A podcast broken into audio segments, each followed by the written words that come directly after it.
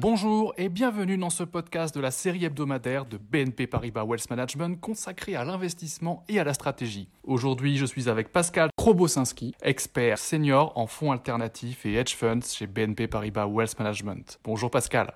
Bonjour Jérémy. Alors Pascal, la décennie 2009-2020, post-grande crise financière, a été une période hors norme, avec des taux d'intérêt nuls, voire négatifs. Aujourd'hui, par contre, cette époque est révolue. Avec une inflation élevée, les taux d'intérêt ont fortement augmenté au cours des 12 derniers mois. En conséquence, les investisseurs se sont positionnés massivement dans les obligations, y compris le crédit, et également dans les liquidités alors que celle-ci génère à nouveau un rendement décent. Mais avec la récession américaine attendue au deuxième semestre 2023, il existe des risques dans l'univers des obligations d'entreprise, en particulier dans la classe d'actifs à haut rendement, qu'on appelle high yield aussi. Face à ces constats, Pascal, ma première question, c'est pourquoi le moment est-ce qu'il est opportun de détenir des obligations d'entreprise de qualité et qu'en est-il des émetteurs susceptibles de pâtir de la hausse de l'inflation et des taux? Ce sont de bonnes questions, Jérémy. Euh, si on remonte à l'année 2021, selon le marché, il n'y avait pas de bonnes ni de mauvaises obligations d'entreprise. Les marchés du crédit avaient été inondés de financements bon marché pendant de nombreuses années et les banques centrales achetaient des titres dans le cadre de leur programme d'assouplissement quantitatif afin de stabiliser les marchés après la pandémie. Ce phénomène a eu plusieurs conséquences. Dans une certaine mesure, il a rendu homogène la qualité de la dette des entreprises, ce qui, à son tour, a affecté la détermination des prix et les rendements obligataires, tout en comprimant la volatilité du marché. La même chose s'est produite sur les marchés de la dette souveraine, de sorte que le spread ou prime de risque entre le rendement d'une obligation d'entreprise et celui d'une obligation d'État sans risque était anormalement faible. Pour l'heure, après un an de resserrement de la politique monétaire et de normalisation des taux d'intérêt, les marchés d'obligations d'entreprise ont clairement commencé à se réveiller. Les rendements sont désormais plus attrayants, 4 à 6 sur le segment investment grade et de 7 à 9 pour le haut rendement à la fin du premier trimestre cette année. Les rendements de la dette subordonnée des banques européennes sont particulièrement attractifs après une forte revalorisation l'année dernière, puis après la crise récente autour de Crédit Suisse. Néanmoins, l'essentiel de ce rendement supérieur pour les obligations d'entreprise provient de la hausse des taux, tandis que la hausse du risque économique, c'est-à-dire le risque de récession, n'est pas autant intégrée dans les prix.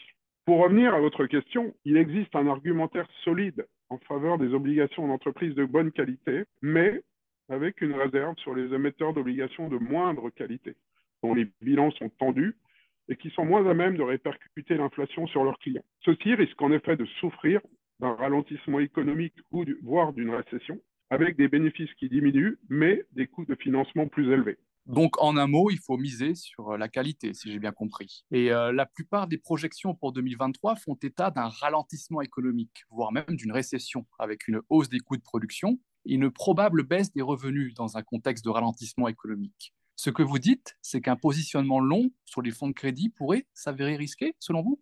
Absolument il existe un risque économique qui n'est pas intégré dans les marchés du crédit. En cas de récession, les spreads peuvent dépasser 10% pour le haut rendement et plus de 20% pour les crédits de note triple C les plus spéculatifs. À aujourd'hui, l'investisseur n'est pas rémunéré pour ce risque avec les spreads que nous voyons. D'accord. Et euh, quand la hausse des coûts de financement affectera-t-elle vraiment les entreprises qui empruntent sur les marchés du crédit? Alors, le mur de maturité, comme on l'appelle, commencera à se faire sentir un peu plus tard cette année, dans l'anticipation de besoins de refinancement beaucoup plus importants à partir de 2024 et dans les années suivantes. Le coût de financement de la dette pourrait donc tripler pour certains émetteurs et les défauts augmenteraient aussi parmi les emprunteurs les plus faibles un coût qui serait beaucoup plus élevé. Alors, c'est intéressant. Et euh, qu'en est-il des stratégies d'arbitrage qui prennent des positions longues sur des titres de crédit de bonne qualité et courtes sur des emprunteurs plus faibles? Elles doivent généralement s'appuyer sur un environnement de marché qui différencie les émetteurs de crédit de qualité et ceux de qualité inférieure. Est-ce que cette dispersion est présente? Il existe désormais davantage de dispersion entre la qualité des obligations d'entreprise et, la volatilité du marché. D'autant plus que les coûts de financement sont plus élevés par rapport à l'ère du quantitative easing, marqué par des taux d'intérêt alors extrêmement faibles et un environnement de liquidité abondant, où même les entreprises dites zombies pouvaient emprunter à moindre coût. En ce qui concerne le segment investment grade européen, par exemple, l'écart entre les spreads les plus bas et les plus élevés n'a pas dépassé 1% en 2020 et en 2021. Aujourd'hui, il dépasse les 2,5%. Cela implique un éventail d'opportunités bien meilleur pour les fonds d'arbitrage de crédit. D'accord. Et du coup, comment jouer cette stratégie d'arbitrage? Eh bien, on peut le jouer en achetant tout d'abord les obligations d'émetteurs de bonne qualité, capables de répercuter l'inflation sur leurs clients et moins sensibles à un éventuel ralentissement. Par exemple, les secteurs de l'énergie ou les télécommunications. Et en face de ça, on peut vendre, shorter les émetteurs les plus faibles, c'est-à-dire on emprunte leurs obligations, on les vend sur le marché dans l'intention de les racheter plus tard à un prix inférieur avant de les restituer aux emprunteurs. Et quels en sont les avantages? Les avantages, vous obtenez ainsi deux moteurs de performance. Tout d'abord, rendement et appréciation du capital sur les positions longues si les spreads continuent de se contracter dans de bonnes perspectives financières.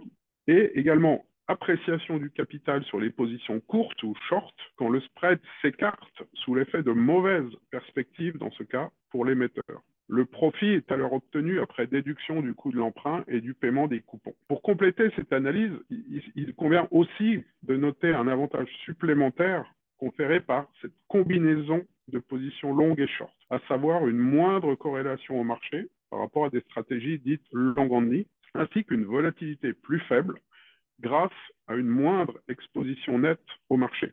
D'accord, parfait. Eh bien, merci beaucoup Pascal d'avoir pris le temps aujourd'hui de nous expliquer les avantages de ces fonds d'arbitrage de crédit long et short. Merci beaucoup à nos auditeurs. Veuillez liker, partager ou vous abonner à ce podcast. Et pour plus de contenu audio, vidéo ou écrit de BNP Paribas Wealth Management, veuillez rechercher BNP Paribas Voice of Wealth sur le moteur de recherche de votre choix.